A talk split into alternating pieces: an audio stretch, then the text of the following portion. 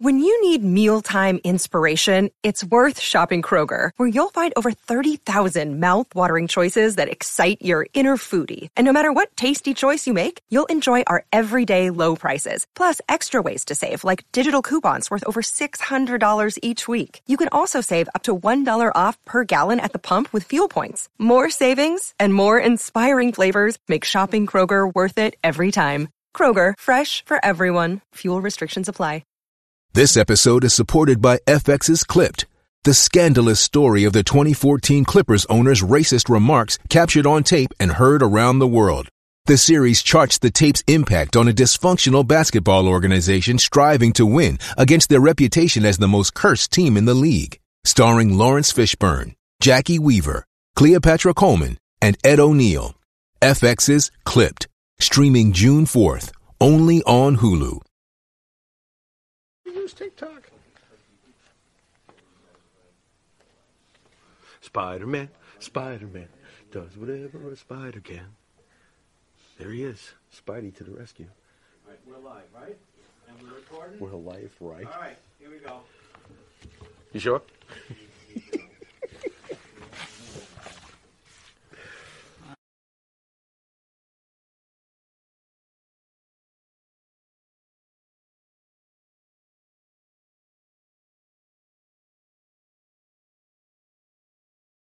What?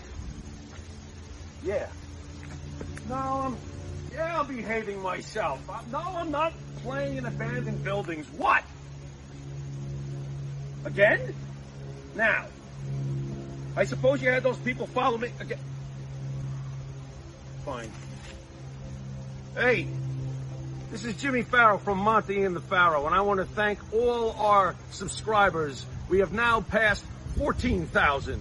On our YouTube channel. But I want to ask our subscribers to take the next step for us and become a full-fledged member of Monty and the Ferrow. Yeah, that's right, folks. There's three different levels to choose from. There's free shirts.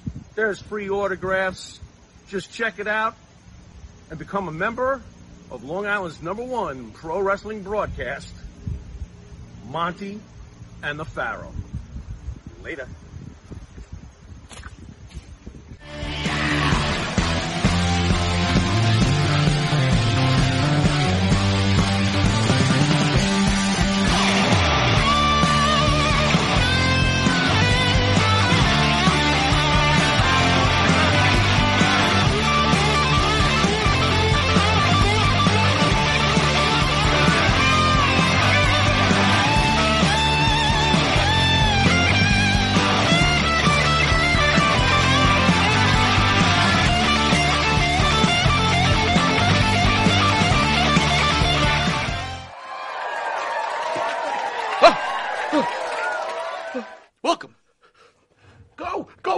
You're on! He said you're on. Go! See, new producer, and I don't even, not even prepared again.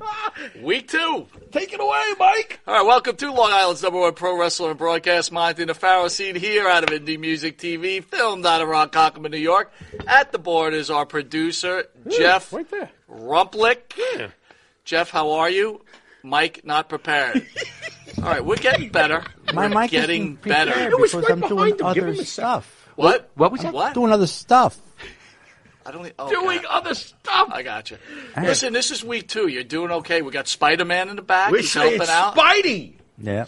We're very right. excited because we've got one of the uh, what would we say the foremost greatest sports photographers, if not the oh, my greatest God. We've pro got, wrestling. We've got the greatest pro wrestling. George Napolitano, photographer in the history of this business. Yes. And yeah. on the couch, we've got Ting Shi, indie pro wrestling superstar. Now, Monty and the Ferrow, we don't do a lot of indie stuff. No, we don't. But Ting, I had a long talk with, and I'm pretty excited to meet him. The man came from Binghamton. I mean, he drove four hours. He drove four hours. This guy rules. Well, he doesn't know it, but oh he's going to be on the same show with the greatest pro wrestling photographer. Not bad. In the history of pro wrestling. Not bad. And on that couch that you're sitting on right now. Oh, wow. Next week. Ken Patera almost killed us. Some of the greatest wrestlers of all time. And next week, you've got Santana and Valentine on that couch. Then the week after, you've got Koko B. Ware, Tommy Rich, Conquistador.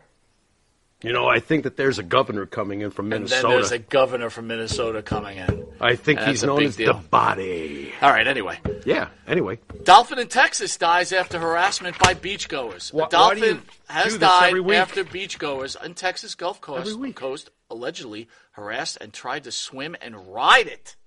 A dolphin. According to the Texas Marine Mammal Standing Network, the dolphin was stranded on the sand oh, come on, on the beach when Where a group of people shit? surrounded the animal, pushed it back in the sea. The animal again then was stranded on the beach and died before rescuers could arrive on the scene. Okay, let me break. Let me see if I got this right. They they, they found they come across a bunch of partiers come across a dolphin that's stranded and probably suffocating and suffering. They push him back into the water like a like a good person would, and then proceed to do poses with him, torture him, and then wind up throwing him right back onto the beach. Mm-hmm. You pieces of shit. Are you kidding me? Why do you do this to me? This shit, this shit gets me angry. That's crap. What the fuck? What happened to these assholes? Anything? Are they going to get arrested? You cannot fucking do this to another living being. Ting, what do you think? That's right. This is the world we live in now. What kind of world is this? This is the world man? me and him are exiting, and this is the world where you're yeah, you make, get you're going to make you get to on. inherit this. Lucky you. Ugh, take Advil, you'll feel better. T- to the right is the Soda Show, Mister What? Jimmy Farrow. Oh yeah, hey, what's up? How you doing, folks? So you have, I haven't seen you get this angry this shit, the, over how can you a not news listen? Story. People may not know this about you, but you love animals. Love how animals. Is this not making you want to just bust somebody up? This is disgusting. You have to have no heart whatsoever.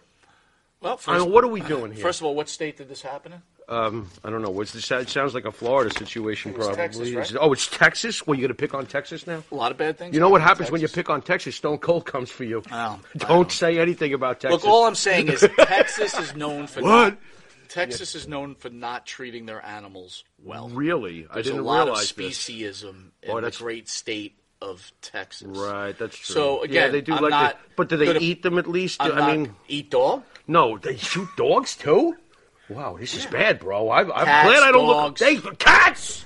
Cats! Cats! Wow. Cats. Oh, man, when are we going down there? We got to do... I'm not what do you going think the Texas. great George Napolitano is going to say about this? I don't think he's going to like it, and I'm sure he would not ph- photograph it. I'll tell you that. It's I want to thank the band that sings sick. the theme song for the Monty and the Ferrow Show. Our own Jimmy Ferrow, along with his partner Bart Griggs, make up the band Wisteria Hall. Batman! Wisteria Hall wow, sings such great songs rough. as In My Dreams, This Life's Not rough. Far Behind, Here Comes the Rain. You can find their music on the Wisteria Hall YouTube page. Man, I'm tired. Please hit the like and subscribe button. Like, Hear them subscribe. on Spotify, yeah. Apple Music, and Reverb Nation. If you didn't know it, you are watching Long Island's number one pro wrestling broadcast, Monty and the Ferrow. Probably, I'd have to say, the greatest pro wrestling broadcast in the history of pro wrestling broadcast. Sure, why not? We're just not discovered enough yet. Yeah. We're wait, late to the game. Wait till they get a load of us. Wait till they get a load of us. There you go. You can catch Monty and the Ferrow on the Monty and the Ferrow YouTube page, the Monty and the Ferrow Facebook Live page here. It's on iHeartRadio, Spotify, Anchor. Catch us on the Monty and the Ferrow Twitch T V page and catch us on Channel one fifteen every Tuesday at nine thirty p.m.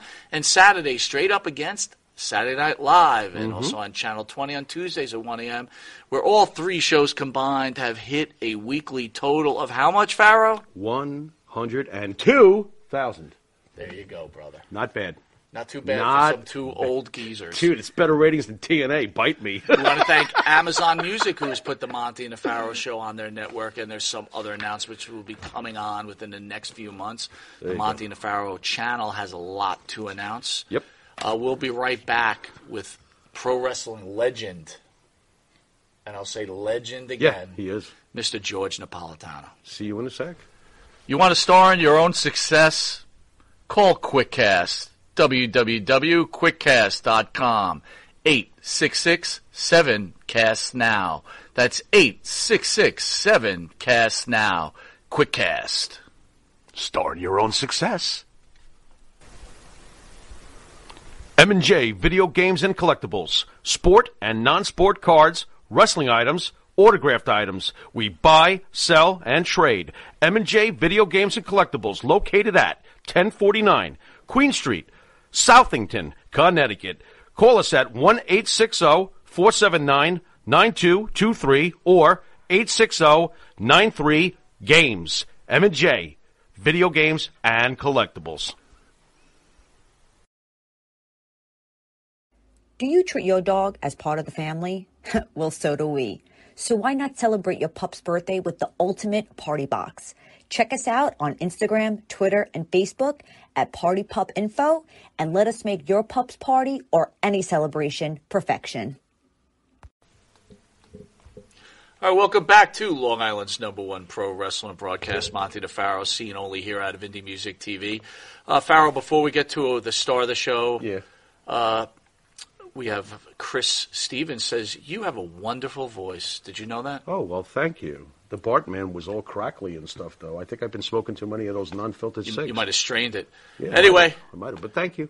George, thank you for joining Long Island's number one pro wrestling broadcast, my friend. We see him. We see him. There we go. Gotcha. Sorry.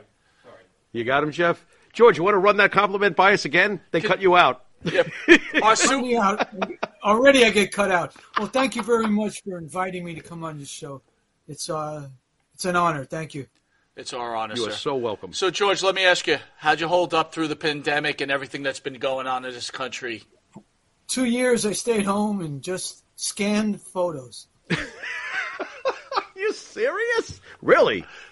Just about, yes. So it was you, uh, March of twenty twenty, I believe. Yeah. I came back from Mets spring training, and then everything closed. And wow. I stayed home, and after resting for a while, I started to delve through images, photos, negatives, slides, and scanned a lot.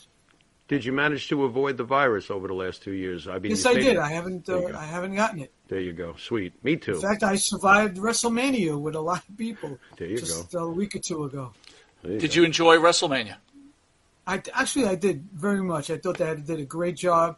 To me, having it, having it over two nights was much better than having it in one night, seven hours. With me standing there trying to take pictures, it just got a little tedious. But for two nights, it broke it up. I enjoyed it a lot more. And I know you mentioned Stone Cold about Texas before. Mm. Seeing him again was a was a, was a treat. That had to be something. Uh, are you a genuine wrestling fan? On I mean, it might be obvious, but I'm asking. Well, how much do you love wrestling, considering? Well, I, I used to love it more when I really did my own magazines. Mm-hmm. When I used to write the magazines and do all the photos, I loved it more. Then I really was more into it than I am now. For me now, I take photos, but I don't feel like I'm as, as involved as I was when I, the eighties, nineties, and O's for a bit. You know. George, George you mentioned the New York. Go ahead. I, I'm going to say uh, I've actually been taking pictures for fifty years. Wow. Wow. Wow. Wow. Okay. How do you feel about yourself being this icon uh, in the world of pro wrestling? And let's not forget about sports, too. That you're you're held in such high regard. Well, you know, it depends on who's calling me. I don't think I'm an icon. I don't I don't get that. Uh, mm. That's what you're saying to me. But to me, I'm I'm just like the guy next to me taking pictures. Right. You've kept it simple over the years. You just do your thing. Yeah. Well, a lot of people say that you I'm a photographer, but but through that time, for all the pictures I took, I used to write stories, but I don't get credit for all the all the uh, magazines that I did, edited, and wrote stories for, and all the books that I put together. What kind of emotions, when you like you were saying you were going and you were scanning pictures, what kind of emotions did that draw from you? I mean, that's got to be an emotional journey, it, especially sitting well, at home. Well, it brings me back. Uh, you know, um, if I'm scanning something, it's uh, Kevin Von Erich or Kerry Von Erich. Mm. I remember going to Texas, then I remember something that might have happened. You know, it's it's going back through a lot of stuff. I pick it, no matter where I touch, I have photos of something or things that make me remember different instant, instances in different times, in different places, different people. I noticed in your intro you had your photo with a lot of people, uh, a lot of old friends I haven't seen in a while. Mm. It was a great opening you guys had. I appreciate that. We're truly blessed to have this opportunity. We're just two fans that started a show for, you know, giggles, and uh, it became somewhat popular. So we, we know where we come from. So let me ask you this. We're both Yankee mm-hmm. fans. You're a Met fan. What are you uh, thinking? I'm a Met fan. Uh, I'm from Brooklyn. You started out with the Dodgers. Sure. You know, you you you're in Brooklyn. You're not. You can't be a Yankee fan. Agree. I understand. Never. I understand. What was so your emotions? I gravitated uh, to the Mets. You're in Long Island. You should be a. You should be a Met fan too. How much do you remember of the Brooklyn Dodgers, if I can ask? Actually, I remember a lot. Okay. Okay. Well, you must and, have been uh, very, very upset when they left. Well, I was. I was a young, young kid, and I, and then you lose your team. Mm-hmm. So then, when the Mets finally uh, came in in sixty-two, I had a I had a team to root for. Right. And gravitate towards. Right. In fact, tomorrow I'm going to be at Citi Field. They're going to unveil a statue for Tom Seaver, and then it's opening day at Citi Field. There you go. I want to see opening day at Shea, but at Citi Field. Right. Right. And so to answer your question, I was a lifelong mm-hmm. Met fan. I went to the military, and when I got out, um, it was during the uh, like early nineties with the Killer Bees and the Pittsburgh Pirates. Anyway, long story sure, short. Bonds and Bonilla. Sure. Bob, Bobby Valentine made me an anti-Met fan. Is that really? Put That's how simple mustache? It became. uh-huh. Picking on Bobby Valentine. Well, I got to tell you, you've done a good job plucking that former Yankee manager because you got yourself a real manager right now. I think you're going to do great. He was good. I, yeah. I'm not a Yankee fan, but the Buck Showalter was a great, mm-hmm.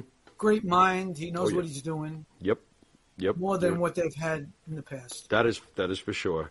Uh, we call you an icon, obviously, George, because you know, growing up, I was always aware of you. I always saw your name next to so many amazing photos. And I even would see you sometimes when I was at live matches. And I would always wonder, man, this guy is so lucky. But obviously, it's got to be more than luck. How did this all start? Uh, okay. As a, as a young kid, I, I was a wrestling fan at one time. And I remember seeing Bruno Sammartino in nineteen early sixties. Bruno, Antonino Rocca, Pompero, Firpo, I liked it. And then uh, when the Beatles happened, mm. you forget everything else. And I just wanted to be a Beatle, wanted to be a musician. And I learned how to play guitar, and I, I forgot all about wrestling. In nineteen seventy, there was a clip in the Daily News, Wrestling Tonight, and I told my girlfriend, who now I've been married to for fifty years, wow. Uh, do, do you want to go to see wrestling? She says, wrestling? I said, yeah, I used to watch it years ago. And uh, she said, okay. And I went to the garden. I brought in my camera. And I said, oh, this is fun. And then they announced Sunnyside Gardens for the, the following weekend. And I said, I used to go to Sunnyside Gardens on a Saturday afternoon to, to see shows. And so we wound up going. And while I was there, I took pictures running up and down the aisle. And somebody stopped me and said, you must take good pictures. You got a great camera. I said, yeah, they're okay. Just if you want to, let me see them the next time you come here. So the next time I went there, I came with a bunch of photos, and the guy said, these pictures are great. Uh, you want to work for, want to work for me? Wow. I worked for Ring, Ring Magazine. You know, right. Boxing magazine. Sure. They had a wrestling magazine, Ring Wrestling. Yep. I said, yeah, okay. And I didn't know what I was getting into. I didn't know what he, what he meant by do you want to work. I just said, okay, and that's how it started. Did you ever foresee it turning into a half a century worth of snapping pictures? No, I, mean, I didn't foresee it lasting uh, I mean, my God. Month. I mean, wow. You know, jo- I, George, I mean, go ahead. No, I'm going to say, uh, the, the fella's name was San- uh, Sanchez Acosta. Brought me down to the dressing room, introduced me to Arnold Skolin, hmm. who was in charge backstage of everything. And Arnold said, uh, "Stay out, enjoy yourself, kid. But stay out of wrestler's way," and that's what I, and that was the creed I've lived by. Stay out of wrestler's way, and I went shot ringside, not knowing what I was doing, and and it, it led to whatever. I, I met Jimmy Valiant. He became my first article, my first story, and I befriended the Grand Wizard, who then introduced me everywhere, and that, that's how it started, really. And back then, they they made you keep kayfabe, I'm assuming, for these articles well, that you wrote. You know, but. But people say that, you know, we're, uh, when when you re- were reporting on stuff, what am I going to say? Oh, no, that's not really Chief Jay Strongbow. It's Joe Scarpa. I'm writing about what you see in the ring. I wasn't I wasn't there to divulge any any secrets, you know, like that. People didn't write about uh, the baseball players outside of the outside of the incident with uh, Billy Martin and Mickey Mantle at the. I forgot where, at where the they club. Were. Yeah. yep. the club. But before that, you, you you didn't read about what people did on the outside until Jim Bouton wrote Bowl Four, maybe. Right. You know, you you you reported on what you did and what you saw, and that's what I did.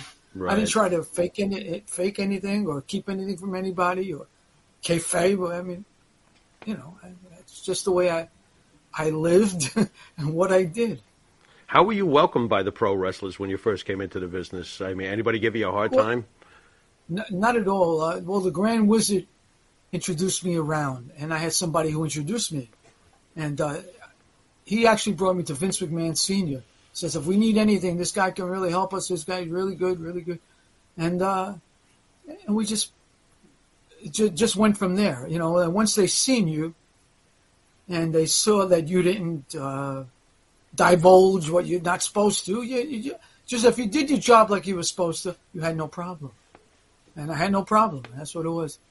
And then I would travel to different territories, and I would always run into somebody who I knew from, call it New York, call it mm-hmm. from the W W F, who then would say, oh, this guy's good. He we, he took care of me when I was in New York. And then they he would bring guys to me, whether it was Blackjack Mulligan in Mid-Atlantic or uh, whatever, just so many different people I would run into, different you, places. You know, you mentioned and then I, would run, I remember running into Superstar Graham in Houston, right?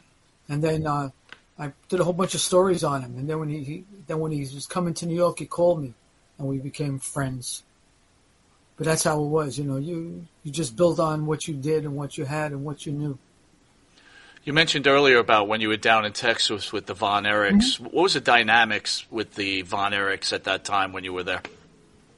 Well, they were the the whole li- their whole lineup, their their whole crew were young wrestlers: Brian Adidas, Iceman Parsons, uh, Gino Hernandez, all the Von Erichs, Kerry, Kevin, Chris, Michael, David. They were all young guys. And they were catering then to a younger audience than uh, what, what used to watch wrestling in New York. And you, you always got the kids, yes, and then you would get the older older fans. The Von Erichs were getting the the eighteen to twenty-five that really were no longer into wrestling or wouldn't have been into wrestling. And their shows at the Sportatorium were real exciting and real good. They were doing things that you didn't see a lot of other wrestlers doing. I mean, now what they do is crazy, but at that time when you saw the Von Erichs doing what they did, it was uh, ahead of its time. How difficult has it been for you to photograph wrestling as it's changed? Because as you said, now it's crazy. I mean, how do how does the great George Napolitano find the right spot when they're flipping and cartwheeling a million miles an hour? Let's see, but but watching it and doing it and being involved for so long, hmm. You you kind of know wh- who who's going to do what mm-hmm. and where they're going to be. I, I just have a it's just an instinct. I just shot M L W, Major League Wrestling, in sure. uh, in, in uh, where I was in, in Texas. Hammerstone. I did their show on a Friday. And I did their show on a Thursday night. I did their show on a Friday afternoon, with all people flying over my head and what have you.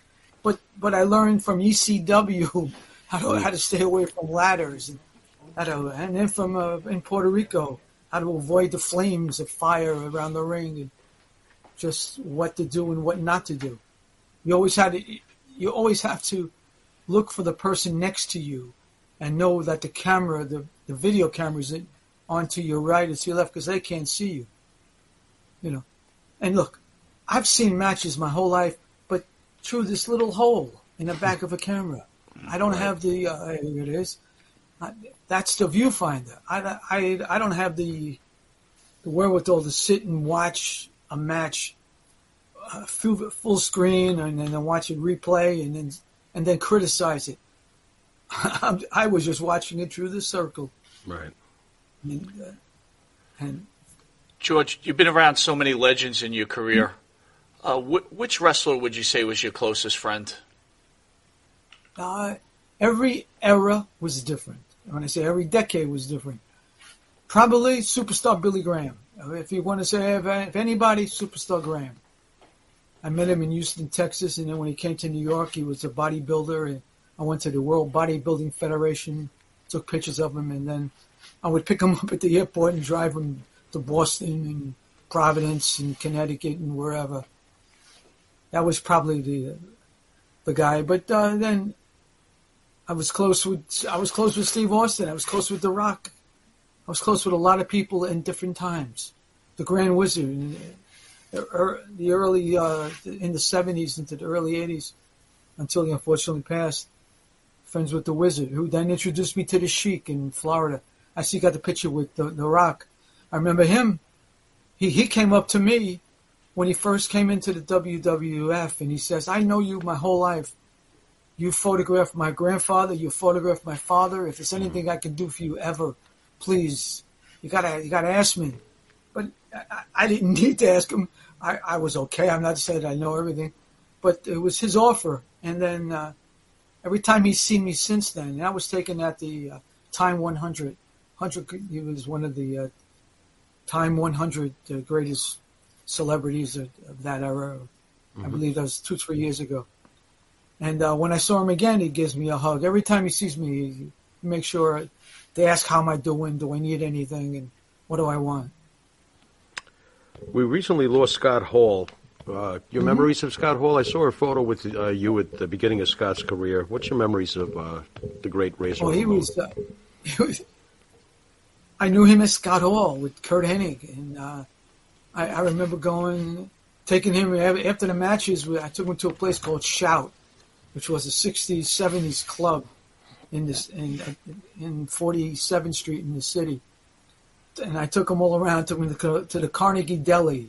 I, I took him to a bunch of places after the matches, and we just formed a bond. We, he, he was just a great, great guy. Then he became Razor Ramon. And, oh, yeah, people say he had an attitude, he had this, he had that. But but to me, he was very nice, and I reciprocated. We, we were we were really friendly, and I felt felt really bad.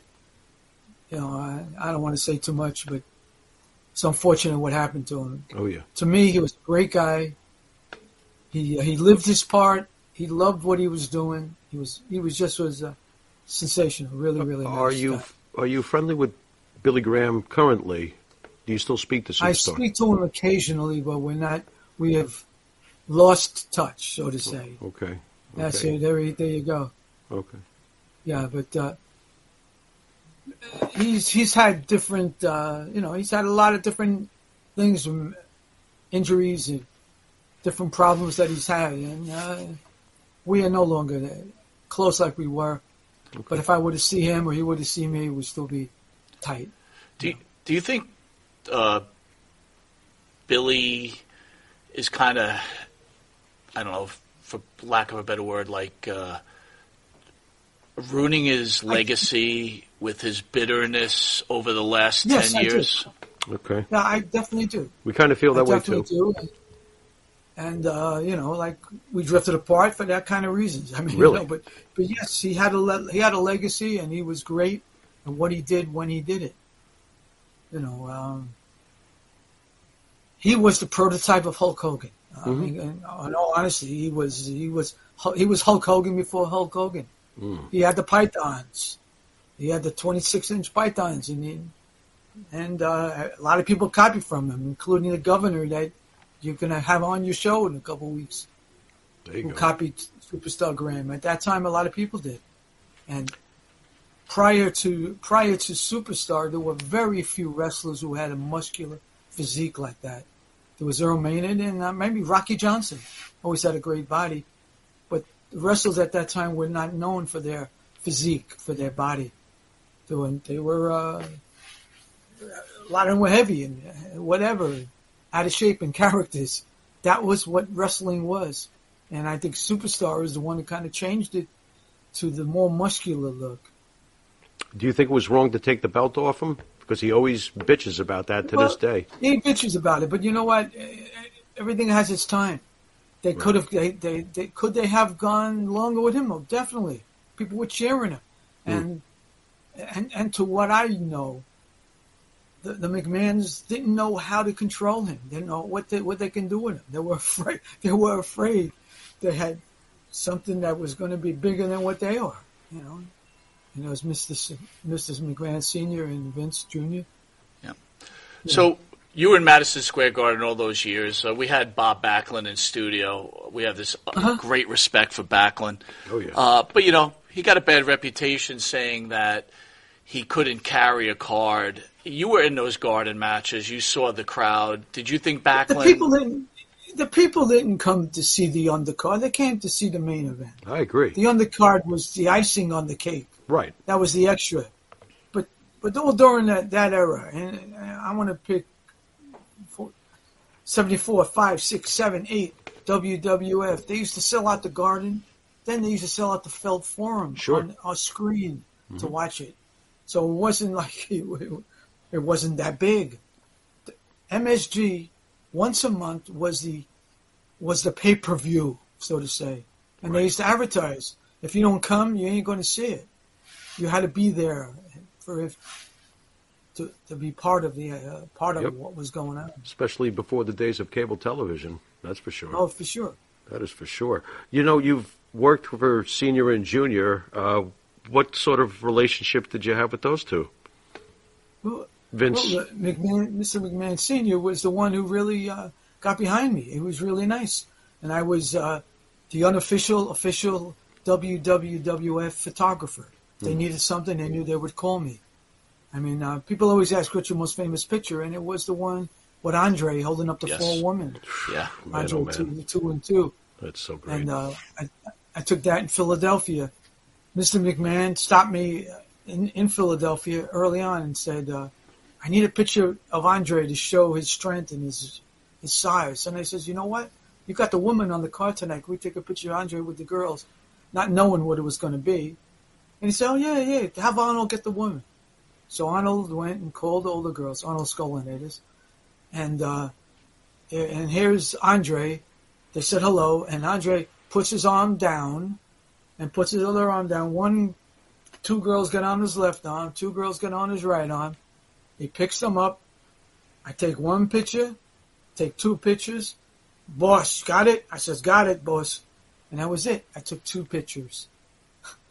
I, I couldn't look in the back of the camera to see if the... Uh, The exposure was right. See if the flash went off. I took two photos, and that's what I did. So he basically just picked them up like tablespoons. They picked up two on one hand, two on the other. Unbelievable. Stood up. People and people say, "Oh, that that's not the one, but the, that's a oh, recreation." What is, all right, well, wait course, a that's, second. That's Jeff for you. Jeff, good job, Jeff. Well done. It's that's okay, okay. George. You can laugh, George. Please laugh, George. Those girls oh, are midgets. So you, okay. who took this one? Ken Napolitano? What's going on here? Uh, they recreated the photo. That was that's it. A drawing fact. Oh, is that what it is? I got sunglasses. Oh, so do you. Never mind. Never, no. never mind. Unbelievable. But it was well, that effortless okay. that for was Andre, really huh, George? That effortless to just to just be able that to was just... the, that was the that was the idea. And uh, wow. So Mister McMahon, and also too, when there was the Ali and Noki thing, right? Uh, and Ali came to Philadelphia, and I took took pictures of Ali getting in the ring with Gorilla Monsoon. Monsoon tosses him, and as soon as it was over, Mister McMahon, Mister McMahon said, "Can you do something with that?" I says, "I'll bring it to New York." And I drove from Philadelphia to U P I in New York, and I used it on the back page of many newspapers across the country. And once that happened, then I could do no wrong. I mean, that was the first time that really wrestling was presented as something other than wrestling. Were you there? The back, the were you there during the? Uh, were you there during the transfer of power from junior, you know, senior to junior? Yes, yes I was. How, how was that? And and how was junior towards you? Because I'm sure junior was making a lot of major changes at the time.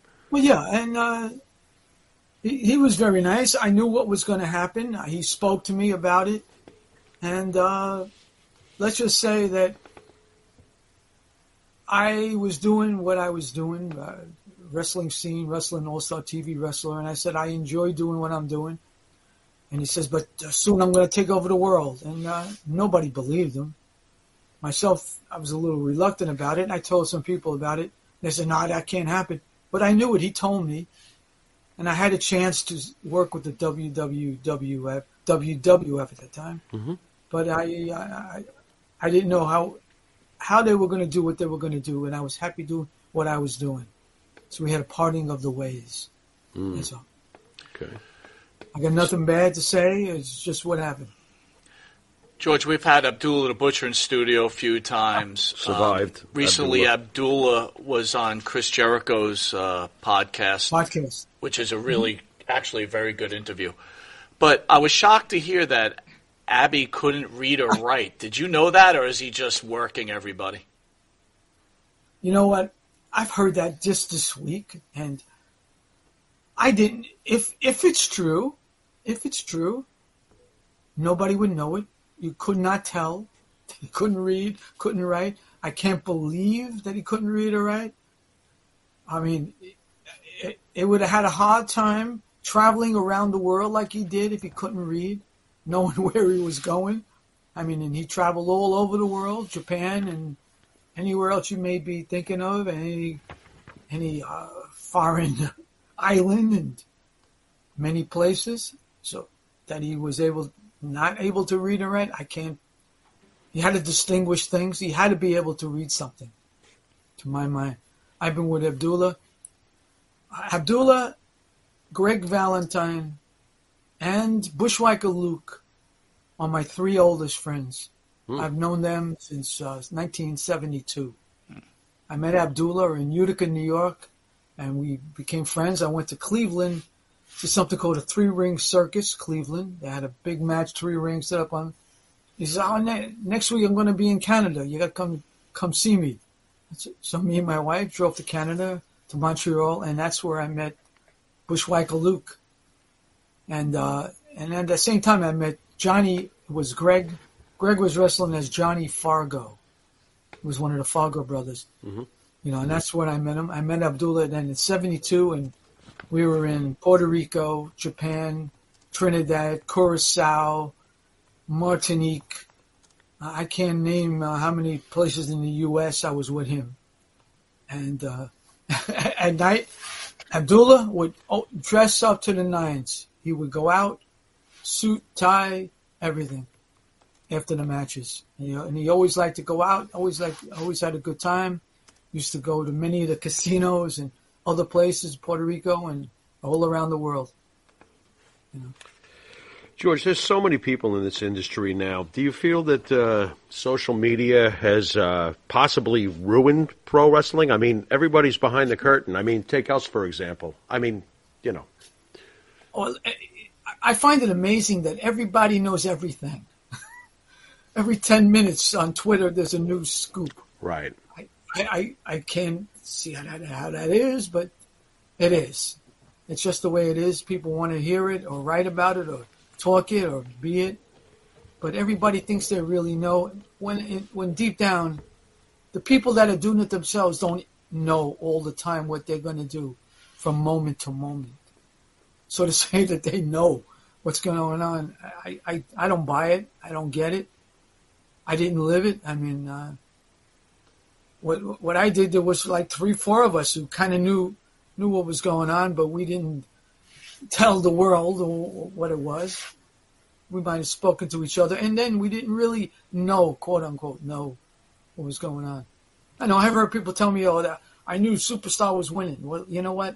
I drove Superstar to Baltimore from Long Island. He lived down Long Beach, and I drove him to Baltimore.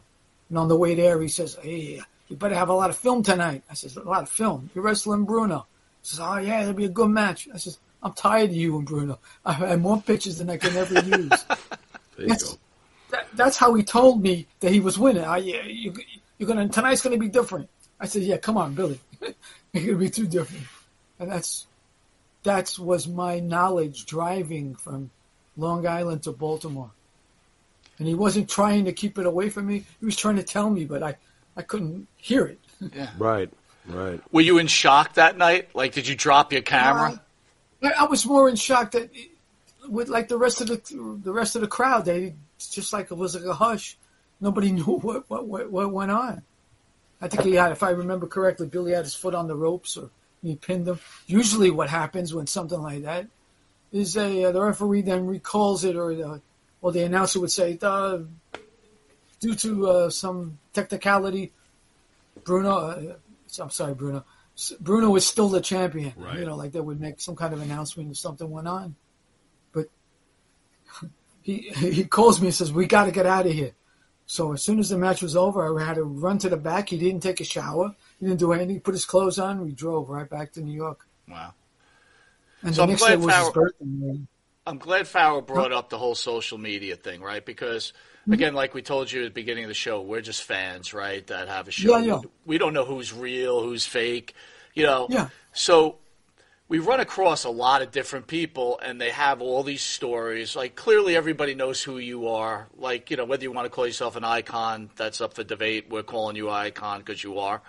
But well, thank you. But – True. There's other people that make statements. So it's like, you again, you don't know who's Fugazi.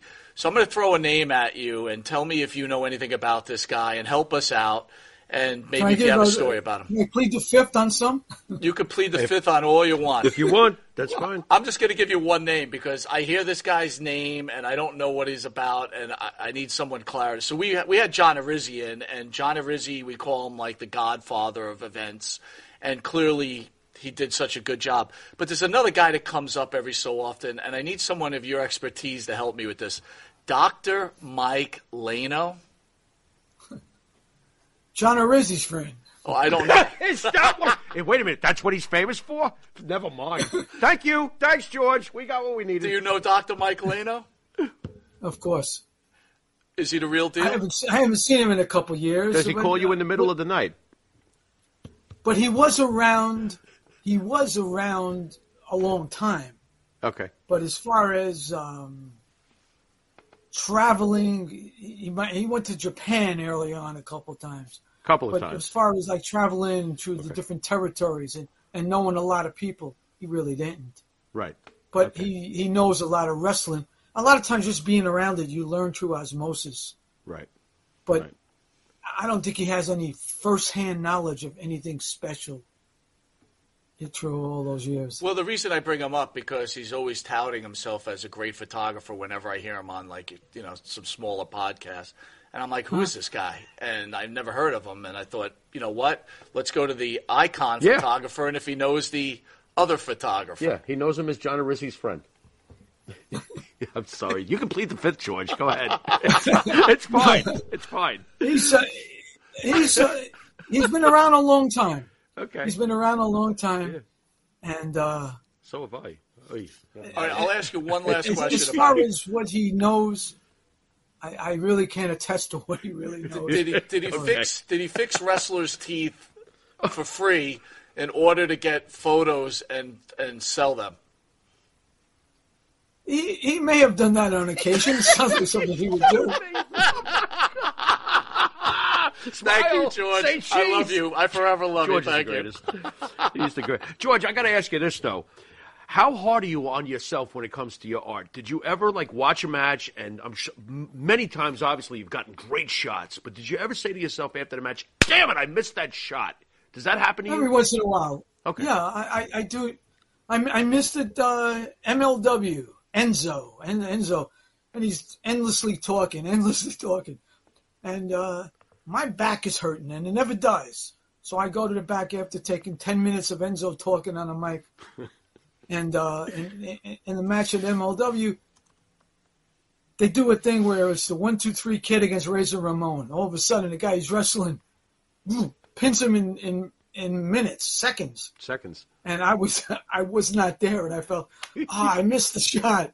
Okay. That was just last week. I mean, okay. Two weeks ago. Wow. But I missed yeah. it. You have any shots that haunt you? Like, you know, like, damn it. That, no. That, okay, that's good. That's good. No, no most, most because in, I, I always would do. If I did a story, magazine, I'm doing a story. I knew I needed seven to ten photos to capture the story. Okay. Seven photos will give me the story. Ten if I'm going to do four pages. But as long as I got them standing in the ring, Uh, a genuine, a, a headshot, whatever, and then w- once I once I have an idea that I got my basic pictures, then I'll just go, oh, just take it easy, or I'll go and try to get all kinds of crazy stuff. So let me ask you: you obviously mentioned mm-hmm. the great Grand Wizard. Uh, what yes. was your relationship like with the other managers from that awesome time period? Freddie okay. Blassie, Lou Albano. I see uh, Sir Oliver Humperdinck is in that in that picture too. Yeah. Okay.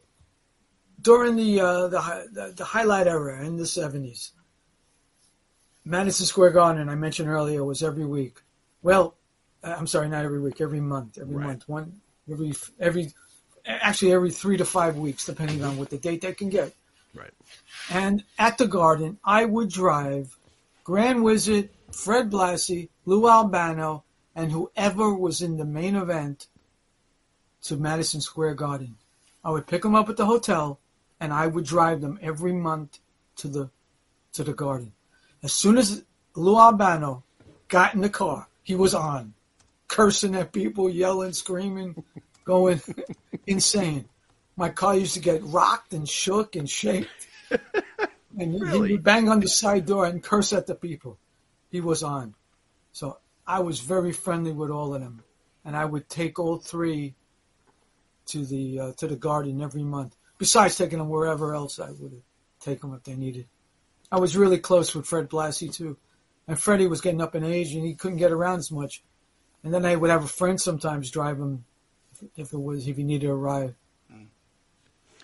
George. And Lou Albano was just as crazy as as you saw him. That was Lou Albano. That was that Lou. Was huh? Lou Albano. That was Lou. He was on. He was on from the moment he, he, he the moment he woke up. He was on. He lived he the, he lived he the gimmick. Lou.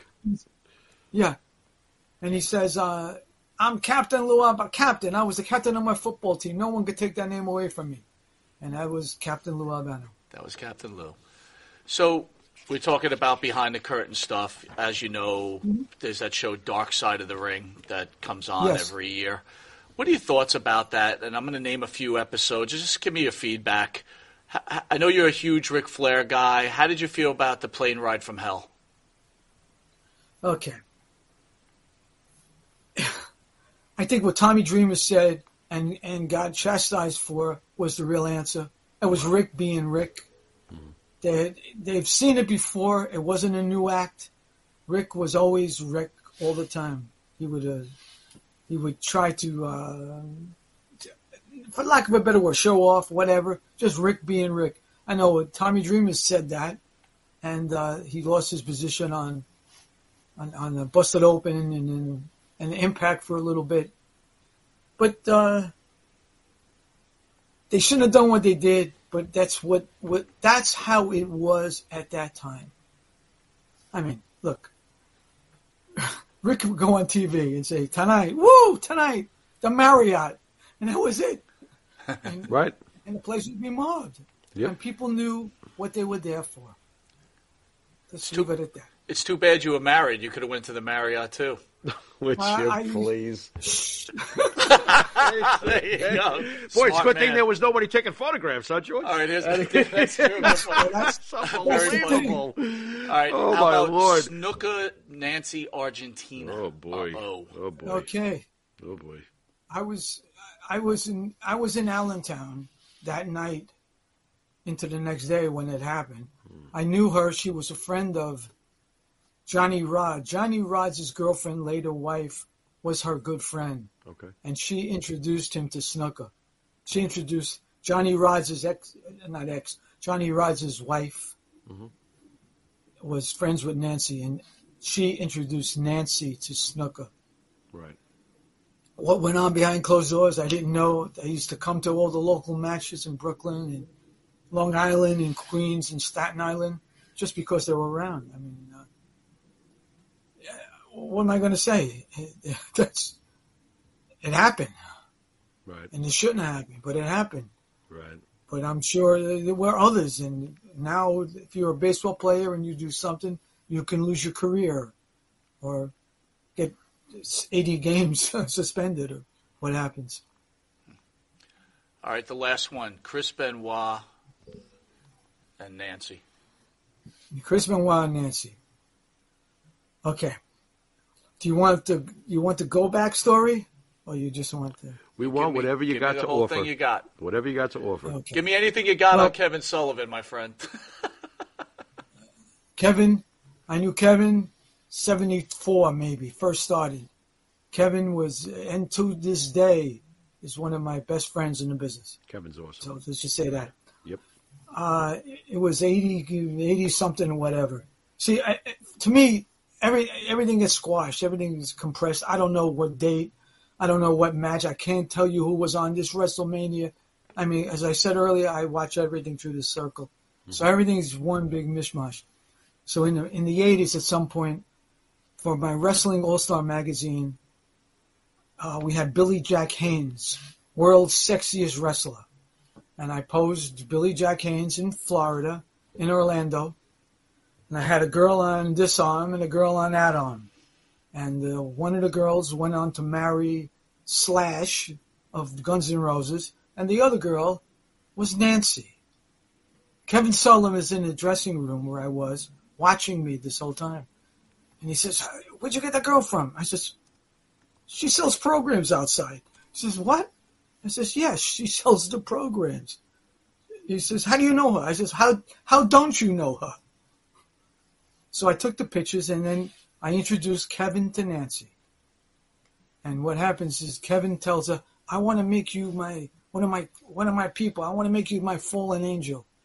And Nancy said, no, I don't want to. I have nothing to do with that. I'm married. So eventually, Kevin, every week, and it was weekly, he would go to Orlando, and would, every time we would be there, he would see her and say, I want, why don't you come? Be, come, I need you to be my uh, my fallen angel. Nancy would say no. And then eventually, a couple months later, she drove to Tampa, where they were having T V, found Kevin and said, I'm here. What are you going to do? I want you, you can, uh, I want to be, I want to be fallen angel. Well, Kevin had to go to, to Eddie Graham and then Mike Graham and explain to him what he wanted to do. And that's how she became the fallen angel. Hmm. That's part one of the story. And then later, she then gets married with Kevin.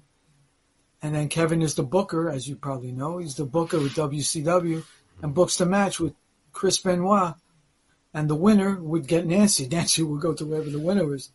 So Kevin lost the match, and so Chris Benoit now has control of Nancy. And Kevin, to make it look real, booked Nancy in the hotel where, Ke- where Benoit was, and, and we'd be in another hotel. Well, things just happened, and Chris Benoit got together with Nancy without Kevin. And uh, then she divorced Kevin, married Chris, and that's how they got together. And whatever happened was un- very, very unfortunate. I think Chris snapped, steroid snapped, and went crazy. And people were blaming Kevin. There was an undercurrent of blame to Ke- saying that Kevin was the one who did it, you know, for what happened, but he wasn't the one who did it for any reason. And whatever happened, I don't know what happened, but I know what happened as everyone else does. But I had pictures of Kevin and, uh, I'm sorry, Chris and uh, Chris and uh, Nancy was on the news, on the Post, the News, the what have you, pictures of them, because I had them. I don't know if that answers your question, but... Uh, no, it, it does. Nope, it funny. does. All right, so, George, we're almost out of time. We're going to hit you with something mm-hmm. called the Farrow's Final Question. Oh, no. Where Jimmy Farrow... Okay. Oh, unscripted, no. Yep. Comes up with any type of question. It's a ridiculous He's been known question. To ask people if they like Stop. boxers or briefs, boxers ketchup or, brief. or mustard, Capsule, whatever it's going to be. So mustard. Have at it, Jimmy. You know, it's funny. I usually ask a serious question, but since you did it, th- I'm going to do it this one time, and, and bear with me, George. Uh, you're the teacher, and I want you to grade this student as a photographer. Felix Unger, pass or fail? Pass. He passes Felix Unger. Wow. Interesting. He, okay. He tried hard. He worked hard. He wanted to get that image. And uh, and I always I always re- remember one of the openings where they opened the door and he's he's developing with the negative and it spoiled all the pictures. And it, it reminds me of a couple of times that I was developing photos and and the door opens and all the pictures that I took destroyed. Brilliant. Oscar, Oscar, Oscar. Excellent. He's passing. The great Tony Randall. Nice. All right, George. Nice. The Mount. The Mount Rushmore, Rushmore of what? Of photographers? Pro, not photographers. what, what? him, him, your him, Mount him. Rushmore of yeah. professional wrestling, please. Ooh, give us four of your. The, oh, that's a hard. That's. It could know, be your era, whatever you feel belongs up there. I, I've I've gone I've done this a few times, several times. In oh. fact, I think first of all, Andre the Giant. Okay. Andre. Sure. N- He's known as, as the wrestler, Andre. Everybody knows Andre just from being Andre. I think Andre, I have to say Bruno Sammartino. And again, you're going to, depending on your age, the Mount Rushmore changes. I think The Rock belongs on there. Hmm. Maybe maybe not as high, but he, for what he did in the nineties. And then Hulk Hogan. Okay. Okay, he said Hulk Hogan, so I know I'm missing people. Yeah, no, that's as long as you said Hogan. Yeah, that's okay. Yeah, we're good. Oh, of course. Yeah, yeah, of course. I mean, I don't think at this point he gets the credit he deserves. I mean, he did what he did, and everything is built off of Hulk Hogan. Seriously. Yeah. He he yep. he he promulgated it. He carried it forward, and he made it very popular, and. To this day, the people don't like. For some reason, he doesn't have that that oomph anymore that he had. Right. He should. Yeah. Well, he does to those who remember him as great as yeah. he was during the day. It's these independent marks today that want to see a cartwheel fest. They pick on a guy like Hulk Hogan. He doesn't do enough no. uh, athletically. He's just a showman. Isn't that half of the uh, trick? I, I I know. See, we we we're running out of time, but that you just made me think of something. I remember seeing Mil Mascaris, and Mascaris against Superstar Graham in the Garden was great. Oh, yeah. Mascaris was probably one of my favorites. I mean, he was so colorful and so good. But to today's standards, Mascaris does nothing. Right, right. he, but if it wasn't for what little that Mascaris did, and it was a lot at that time, sure. you wouldn't get Rey Mysterio and all these others doing what they do. Sure. I think it even begins with uh, Antonino Rocca, quite honestly. Some well, for sure, for sure. sure. Anthony DeFaro. George, uh, Rick Allen, Sunny Beach says hello. Oh, yes, he's Sunny a friend Beach. Of the show. Please, that's my good man. There we go. He's Sunny, one of the great I, guys. I, uh, we want to thank I, you, George, for coming Sunny. On, and thank you so much. Uh, thank you for taking the time. It's our honor, and uh, I hope I answered your questions. Uh, you were fantastic. You were absolutely. Fantastic. It's been an honor. Thank you. Anything you want to say to the fans before you cut out? Well, uh, just keep on following it and. I've enjoyed uh, professional wrestling uh, over fifty years, even me, longer than that from when I was a kid, and it was just something that I enjoy. Just keep on watching, and don't worry, don't worry about what somebody else thinks about somebody. You have your favorite, that's your favorite. Is it okay to cry for a professional wrestler? Say no. I'm sure there have been. George, thank you again, and uh, what an honor was to have you on our show. Thank you so Anytime. Much. Anytime. Thank you. All right. Thank you, George. Take care. Bye now. The great George Napolitano, my friend. Damn. That was awesome. And here we go from a legend in the pro wrestling world. To a future. To a future possible legend in the pro wrestling world. Go. So this is our first time, Farrow, actually really working with an independent on the couch across. So this go. Is also an honor for us. Yeah. So for the go. Fans who may Thanks, not know bro. Who you are, tell them who you are and where you came from in professional wrestling. Um, I just go by Ting. Ting. Um, I uh, well, I was training in Syracuse, uh, and I've wrestled around the area, uh, Utica, around upstate. Um, but yeah, it's just cool because uh, um, I came I came here when I was young, uh, when I was uh, eleven. You're from China? Yeah, I came from China. The age of eleven, you came here? Yeah. Okay. And I never heard of professional wrestling until um, I just happened to watch it. Like, it was right before uh, WrestleMania twenty-nine, I believe. Okay. Uh, it was the Cena versus Rock.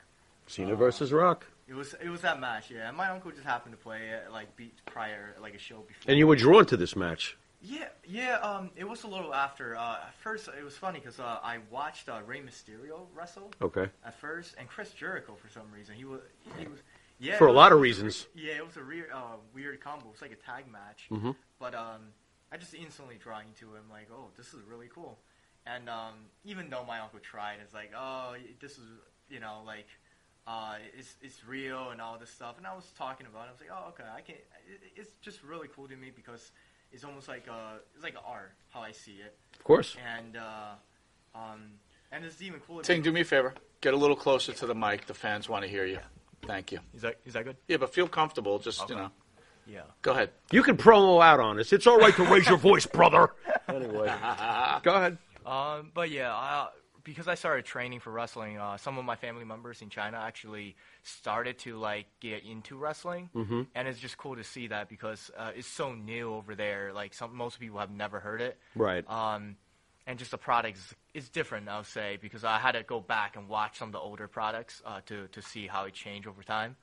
Um, Respectfully, I have to ask this, though. Is this like a government thing that you were not aware of wrestling? Because Japan is right there, and Japan loves wrestling. So was this like something that the government didn't really want the pop the, the populace to be watching or something? From, you know, I, I, I don't know how valid this answer is, but okay. from what I, I've heard, um, the reason why wrestling is such a like banned thing almost in okay. China, it, it's getting better because uh, they apparently the – Um, they have this perspective of wrestling, how they're still in the Attitude Era. Oh. They still think there's a lot of, like... Puppies? Um, yeah. Okay. That yeah, and okay. a lot of cursing, a lot right. of, like, right. like, things they don't want to show on T V. Sure. But um, I think recent, because of how W W E have changed over the years, um, they have been... Uh, they, they're, they're more open with that now. Mm-hmm. So, like, you can actually um, stream it. Mm-hmm. You can actually watch the pay-per-views in China now. Ting, Maria Davis out there wants to know, who's your favorite wrestler? My, ah, uh, it's it's so hard. Uh, I would have to say probably like Jeff Hardy. Jeff Hardy. Who are yeah. you patterning yourself after? Your style is it? A, is it a Jeff Hardy style? What, um, what kind of style are you shooting for? I um. Well, better yet, to enhance that question a little sure, bit. Enhance Fans it. want to come watch you wrestle. What kind of match are they going to see? There you go. I would say um, I focus on a little bit of everything. I want um. A lot of people might know me as like a, more of a high-flying style. Uh, people right. have seen me wrestle, but I want to uh, be more of a um, add more to my wrestling style and be more of a, like a all all around. Mm-hmm. Um, like I would say, I kind of uh, study a lot of A J Styles tape. Um, He's great. And uh, re- a recent one of the recent wrestlers like Seth Rollins. He's great. Yeah, um, they're great. But if it comes to my favorite, I think it has to be Jeff, um, just because those um, those. Those uh, um, dives off the ladders mm-hmm. really got me, mm-hmm. really hooked me to wrestling.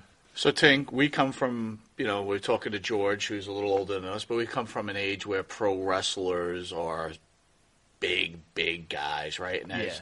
as wrestling has changed, right, the wrestlers, in a lot of cases, have become smaller. Mm-hmm. Um, what are your feelings about that? Uh, being a younger wrestling fan, do you feel that wrestling's more like a show now, and it doesn't? You don't have to be that way, or do you feel at some point, if you want to make it in your career, you're going to have to start hitting the gas? See that? I feel like, to a certain extent, you need to have legit- legitimacy, and um, um, like, I I feel like uh, naturally depends on how. how big we're talking about, because uh, overall people have, like, the, the locker rooms I've been in uh, seems to tend to be on the s- smaller side mm-hmm. compared to what my trainer have told me. That it sounds like people, everyone was just tall. But um, I feel like at a certain point, um, it's really based on what you got going. I, I think if you're a really skilled wrestler and you have other things, like, going for you, maybe um, not, but I, I can I, I can see some people would think that's, like, a like a good a choice to do. Big. Well, a two hundred pounder can play two fifty if he's got the right extra attributes going on with his charisma, his style, whatever yeah. it may be. You don't have to be two fifty, yeah. but you could play two fifty. Yeah, that's true. You know? That's true. Do you want to make professional wrestling your career? Um, I would like to. Yeah, um, it's something I always, I instantly fell in love with. I definitely want to see uh, how far I can go with this.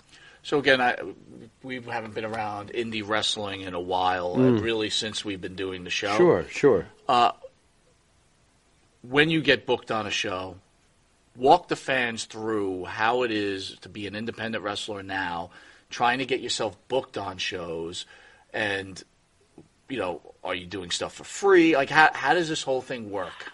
It's... Um...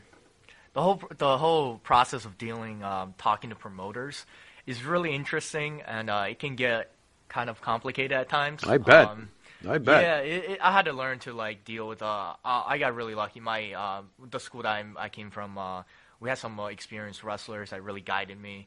Uh, Mike Skyros uh, is one of them. You told me off the air that some of them were linked back to Killer Kowalski. Right, yeah. Right, um, that's good. Our school uh, is called thing. Institute of Professional Wrestling, and uh, mm-hmm. my trainer actually trained with Kowalski. Right, right. Um, and we, we actually, it, it's fun because we learn a lot of uh, Kowalski stuff in uh, during our trainings. But um, back to the, the question. Um, uh, I'm sorry, uh, could you... Well, take us through, like, like us you know, what... trying to get yourself okay. booked on a show, that type yeah. of thing.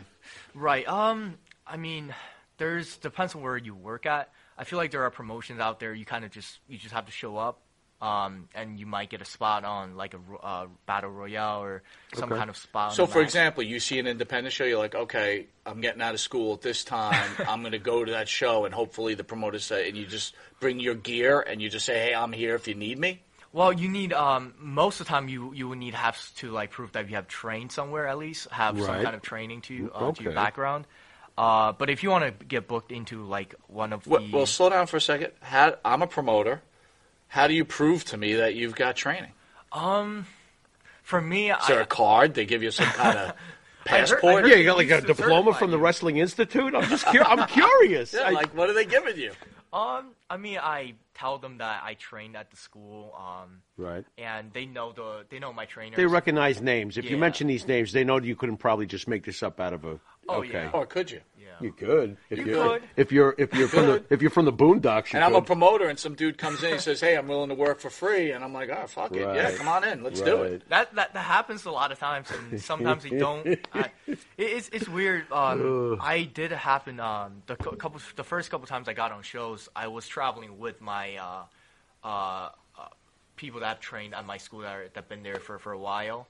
So they were already legitimate. Uh, they've been wrestling in the um, promotion for a while. So uh, they kind of gave them words. Oh, he's been training. He's pretty decent. Give him a shot. Uh, but yeah, I mean, the ones that um, don't like it'd be very difficult if you don't uh, if you're not from a school that's well known or have someone that can bring you in into the uh, industry. Um, But yeah, I mean, if you just stay stick around a lot, especially at one promotion, and you do your uh, pay your dues, kind of, um, the rain crew and stuff like that. Maybe you never know, you know. Like they, I was always told, bring bring your ba- bring your stuff. You never know what what kind of opportunities you right. get. Right, but you have set up the ring. You do things like that. Oh, I have, yeah. Good, nice. You got it. You got to pay your dues. All right, so we're gonna test your knowledge. Now you you got a lot of people uh, watching. Test his knowledge? Yeah, no, because uh, you got it. Because this he knew how to get listen, here from all, four hours all, away. With I all mean, due respect, here's the deal. Okay. I'm not an I'm not an indie guy. Uh, right. You know, I like my wrestlers big and strong. He loves right? them big and strong. I like right. this guy here, though. I do. I wouldn't Thank bring you. him on the show. I just told the fans. I wouldn't bring him. I like him. There you him. go. There but. You go. You know what? You come he on this show. He shot me back there. It hurt like, like a come, bitch. You come on this show, you're going to get challenged. The wrestlers get challenged. You're going to get challenged. That's true. We so you're on, it's on the line. You got fans watching you. There's got to show this kind of respect for what the sport. Of, what, what? So we're going to ask you a few things. Oh, no. If you get it wrong. Hold on to your hi-hat. You're gonna have, you might have some problems. But anyway.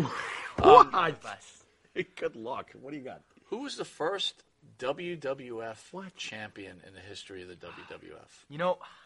That's not fair to do to him. Sure it is. I don't think it's fair at all. Even though I know the answer, but that's okay. Yeah, who is the first W W E, W W W, W W F champion? All right, so we're going to give you a pass. You missed that. We're not going to give you the answer. No, no, let's at least give him a clue. No, he has to He has to look. He has to. You have to know your history. Independent wrestler, man. You have to know your history. But you asked him a W W F. Ask him an independent question. Go ahead. Hold on. Right. I'm trying to help you here, Ting. I'm trying. I'll make it a little easier. Go ahead. Yeah. Okay. Who was the second? First of all, much respect. Asian American. Yeah. Pro wrestling must be very hard, right? There's yeah. not a lot of you, mm-hmm. and that's a lot of respect to you. This is true. So I'll say this: who is the first African American tag team champions? A little more recent. History. Now, how the mm. how the hell? I uh, this is just wait. You said fair. recent, or are you talking about? Well, it's the pretty recent. recent. It's recent history. It's in the eighties. It's in the nineteen eighties. There's a clue for you. They were, um, and they were African American. There's not a clue. That's a pretty. By the way, Jason Moning says Buddy Rogers is the first W W E champion, but, and but, that way he would wait, be but, correct. Yeah. He would yeah. be correct. Bingo. Very good, Bingo. Jason. That, that, Buddy Rogers. Mm-hmm. I was trying to trick you because I thought you'd say Bruno Sammartino. I was. I was like, no, nah, that's not it. It is Buddy Rogers. Yeah, and and how long did it take him to defeat him? All right, Bruno. Go ahead. Answer that one. Um, twenty-nine seconds? forty-eight, but right, it's so, okay. All right. You're close. forty-eight seconds.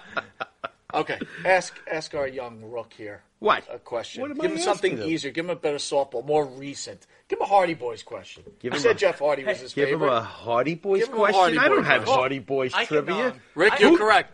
Which Hardy oh, Boy drank too much and showed up at the pay-per-view? Which one? Matt or Jeff? Wow. Oh, which pay-per-view? Wait, what were you talking about? Shit, Jeff got bloated at multiple pay-per-views. Oh, my God. Don't you remember when Jeff Hardy oh, yeah, got yeah. completely I just, I, crocked I and Sting was like, what the fuck is going on oh, here? Oh, yeah. I, saw, oh, okay. I, I, just I will tell you, all that. The fans know that Tony Atlas and Rocky Johnson were the first African-American. Right, right, right. But Can t- you ask the guy... He didn't get here till oh, the age of eleven, and you want to freaking bother him about something that happened in nineteen sixty-three. Right. Go easy on so this. give him something in the two thousands. Give him something in the two thousands? Yeah. Okay, okay. Who was the first ever undisputed world heavyweight champion to combine all the belts in one night? And who was it? And who did he defeat that, that night? Just give him who. No, no, no. I want the whole, thing. the whole thing. Who was it that unified all the titles to become the first undisputed world champion? And who did he defeat that night? Pressure's on, bro. There were two guys Pressure he defeated because it was a three-way match. I'll help you a little more. W W E and W C W titles were unified that night. Oh, you talking about this is uh This is from the two thousands, so I'm giving you something in the last twenty years. Um, and don't you ever mess this up, Matthew. You're correct, but I can't say what, what I was you thinking said was I'm I thought you were talking about answer. when Brock uh, unified the, the recent title. No, that's recent. That wasn't the first time this happened, though. All right, Chris Jericho. When he beat Chris um, Jericho was the beat, first one. Who he beat? There were two guys. He... And uh... oh man, this poor kid. You're killing him. This oh, no, like... when he beat Stone Cold and Rock. There you go. Night. He got I it. Ding, ding, ding, ding, ding, ding. You got it. He got it. All right, here's another softball. Here's a softball thing. Softball. What is the what was the first time two wrestlers main evented a WrestleMania back to back? The first time. Um oh. It has I, if I if I have to guess, this, I'm brother. guessing it's Rock and Austin. He's halfway. It's halfway. It's, it's what caused you to get involved. Interested. Get involved in wrestling. Yeah. It's, it's what it, caused you. It's what. It's what. Cena, Cena and uh, Sin, Sin Circuit says you got this, Ting. That's yeah. It's Cena it. and the Rock. Yeah, yeah. There yeah. you go, brother. Yeah, they fought there back to go. back. back and people were mad about oh, it. Yeah, oh, back I to thought, back. Uh, I thought yeah. you meant like the first to do, to, to have it, a match like a uh, rematch. Yeah, no. Who's had it says half credit? I agree. You only get half credit. This is very oh, rough, guys. I'm sorry. I think this is yeah, absolutely no, unfair. Fair. But Ting, seriously, unfair. yeah, very impressed by you. Talked to you on the phone. Someone goes to an indie, right? Times are tough. Don't have a ton of money. They pay them money to go watch you wrestle. Tell them what they're going to see from bell to bell from you. Um, it's really uh, when I gained that ring. Um. I just want to put on the best show, and I want to be better each time. I always work on my craft and um, try to bring. I try to bring add something new to my match each time. So um, um, you you'll see something new from me every time I, I say I want to add something to. It might I I have messed stuff up at first, but I've been getting better at it, and uh, it's just you'll you'll get everything out of me. You prefer um, being a, a heel or a face? What have you been so far? The thing is, um, because I want to turn promo- you into a heel. I, I, quite honestly, I, I would love to play a heel. Yeah, but I think we need to. Most people, uh, most of the promoters likes me as a babyface. That's because you're coming in clean shaven. We got to do something with your mug. No, I'm going to make you evil. That's why we should make them evil, don't you think? You should wear like a goat. The, the one time I was, uh, I played a heel. I, I loved it. I thought right. it was great. Yeah, there you go. Where can people see you now? Uh, you can see me at um, uh, New York Championship Wrestling. Nice. Uh, nice. Immortal Ch- Championship Wrestling, mm-hmm. and uh, Flower City is in uh, Rochester. Mm-hmm. Uh, those are, most of those are, uh, pr- I think all of them are on uh, YouTube. You can find them. Right, um, right. Oh, there's plenty of wrestling upstate. Do you ever come down Definitely. to the island at all? Or are you ever in Queens? Yeah, uh, actually, uh, not not in Long, uh, Long Island, but I did wrestle. My first match, actually, was in uh, Rhode Island. Okay. It was in the X W A. Mm-hmm. Uh, and I don't know if you guys uh, uh, heard of him. I wrestled uh, Richard Holiday. Okay. Uh That was my first match. But, How'd it go? Uh, it, it was fast. Uh, Were you nervous as shit? Circuit, you must have been. Sin Circuit wants us to tell you you're doing great. You are doing great. Thank you. Appreciate that. So, but one problem, we do have a wrestling friend out there by the name of Andrew Anderson. He's, okay. seen, he's seen you wrestle. Okay. And he really can't commit to tell whether you're good or bad. But that's Andrew. He can't mm-hmm. make a decision. Mm-hmm. Yeah, it's he's from joke. he's from Swiss, he's from Switzerland. So he plays it right down the middle. So. so How much longer do you have in school? Um, I'm currently a sophomore, so I have two more years, but uh, my plans are going longer with uh, more uh, with, with more school, but uh, we'll see how it goes, I guess. Um, wrestling still is something I would like to do. So when you graduate, is it, you going to go all out wrestling? Are you going to try to follow this dream? Are you going to go, okay, I'm going to graduate and just see if this works out? Uh, yeah, my, my plan is still, like, I, I will always have, like, a plan B just just in case. That's smart. But uh, I would like to see, especially in the next two years before I graduate, mm-hmm. uh, what I can do um, and if I can go somewhere with this. What's your take when you see Ring of Honor purchased by A E W where you're almost like, damn it, because I know you want to get to that next level. Yeah. And that next level is like a Ring of Honor or, or you know, one right. of those companies that take you closer to Vince McMahon and such. Right. You know, uh, what's your thoughts on uh, A E W, like, purchasing Ring of Honor? Is that, like, one less option for you? Or, or are you thinking, like, you know, how do I get to the doors of T N A? I mean, mm-hmm. is that in your in your plan to, like, try to, like, knock on doors until your knuckles bleed? Because sometimes you got to do shit like that. Yeah, yeah. Um, I feel like uh, at some point I would have I would want I would want to do that, but at first I want to just uh, improve on what I have uh, now. I mean, okay. I'm still young, and there's so, certain matches I, I would still like to learn in the ring um, mm-hmm. and wrestle more in front mm-hmm. of audience. Uh, but I think in, it's not necessarily a bad thing, in my opinion, that the purchase, mm-hmm. because I feel like it kind of creates um, more uh, competition in the in the business. Mm-hmm. And um, there's, I feel like if if you are good, if you're truly good at what you do, it'll shine someone through. Someone will notice you, yeah. and it will show. Um, well, a good point is Maria Davis says you're cute, so that's a first Dude, step right maybe there. Maybe you should leave the clean-shaven face. Clean yeah. Maybe we'll just keep him as a baby face then. What do you think, Maria? Man, I can't grow Wait, facial hair, man. You can't grow facial hair? Hey, get a magic sense. Marker. Somebody in the room. Like that. Phil, tried. Phil, says, Phil says match of the week, Ting versus Ming. Ting versus oh. Ming? Bro. Yo, get him some, get him some gas, like right now, if you're going to deal with me. All right, take watch to hang in there. We want to announce the upcoming guest uh, right. next week.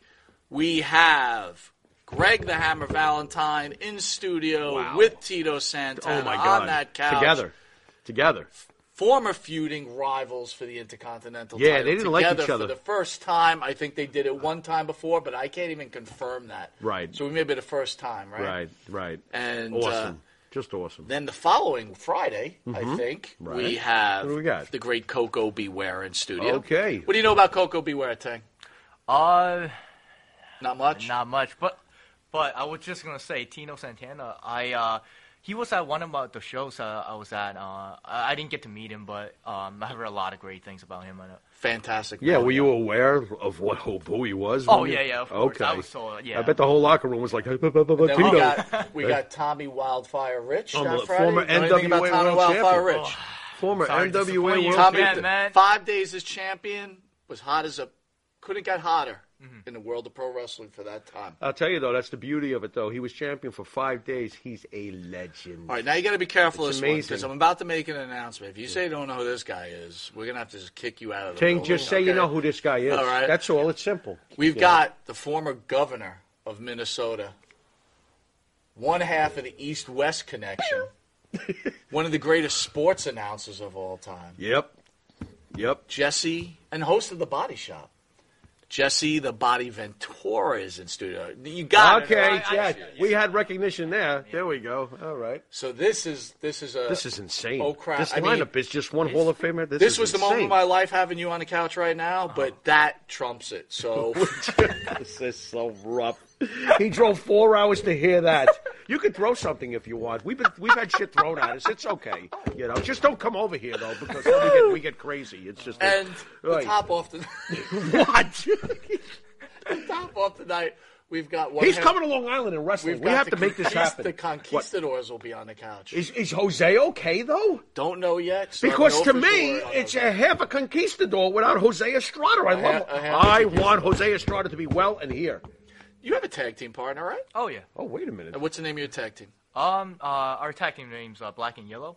Why is it Black oh, and Yellow? Um, depends on who you ask. I mean... Well, I'm asking you. Uh, I'm asking a member of the team. You ask him, maybe we'll say... That we got. We might have different answers, but um, I, I like to wear black. Okay. Uh, he wears uh, yellow. Oh, okay. He wears gold. But tonight you're wearing black and yellow. Oh, yeah, yeah, I know. I He's very team may, coordinated. May I, may I ask what color is your tag team partner? Oh, uh...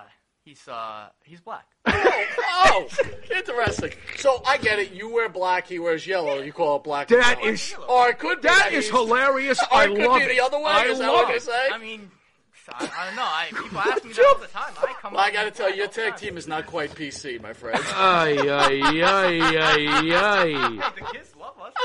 There you go. So what are we calling ourselves? Honky and Caucasian? I mean, what the fuck away? I can't anymore. I really fucking. Honky, honky, dummy. I can't anymore. Oh, all right. My Lord. Take well, I want to thank you for coming thank down. Thank you and bless You're you for fantastic. coming down here, bro. I mean, four We're going to ask man. you Jeez. to send the show out. Oh, you, wow. Before you, just to make sure. Just what? Clear, do you remember the name of the show? Oh, yeah, of course. All right, cool. All right. You've been watching Hogan and Adonis. Until next week. Later, brother. You've been watching uh, Hogan and really, Adonis? I don't really remember. Ting, send us out, brother. You've been watching uh, Monty and the Ferrow. That's us. And, uh, yeah. Later. This is the number one ranked Long Island podcast. Yeah, from broadcast, in the, but you in, almost in, had it. In the world. And uh, I just heard it from what you guys said. Uh, over one hundred thousand weekly viewers. Yeah, that's right. There you go. And uh, it won't even get uh, better from here. And no, guess what? Mm-hmm. They're going to see you, those one hundred thousand people. That's right. Now. That's right. Tomorrow. That's right. Day after. And forever. But catch Ting with his partner or by himself. I kind of want to watch Black and Yellow, it'll be honest. Oh, yeah. You'd be yeah. surprised. Yeah, yeah. You guys got a theme song? Oh, yeah, of course. Black and it? Yellow by Wiz Khalifa. Oh, there you go. Black and Yellow. How did I know? It's perfect. I'm pretty smart. That, yeah, you're pretty fort smeller. This is Mike Monty. This is DeFaro. That's Ting. That's Ting. Oh, I also want to thank yeah. what do you the great George Napolitano. Oh, my God, that was fantastic. For joining us. Yep. And until next week, folks, later.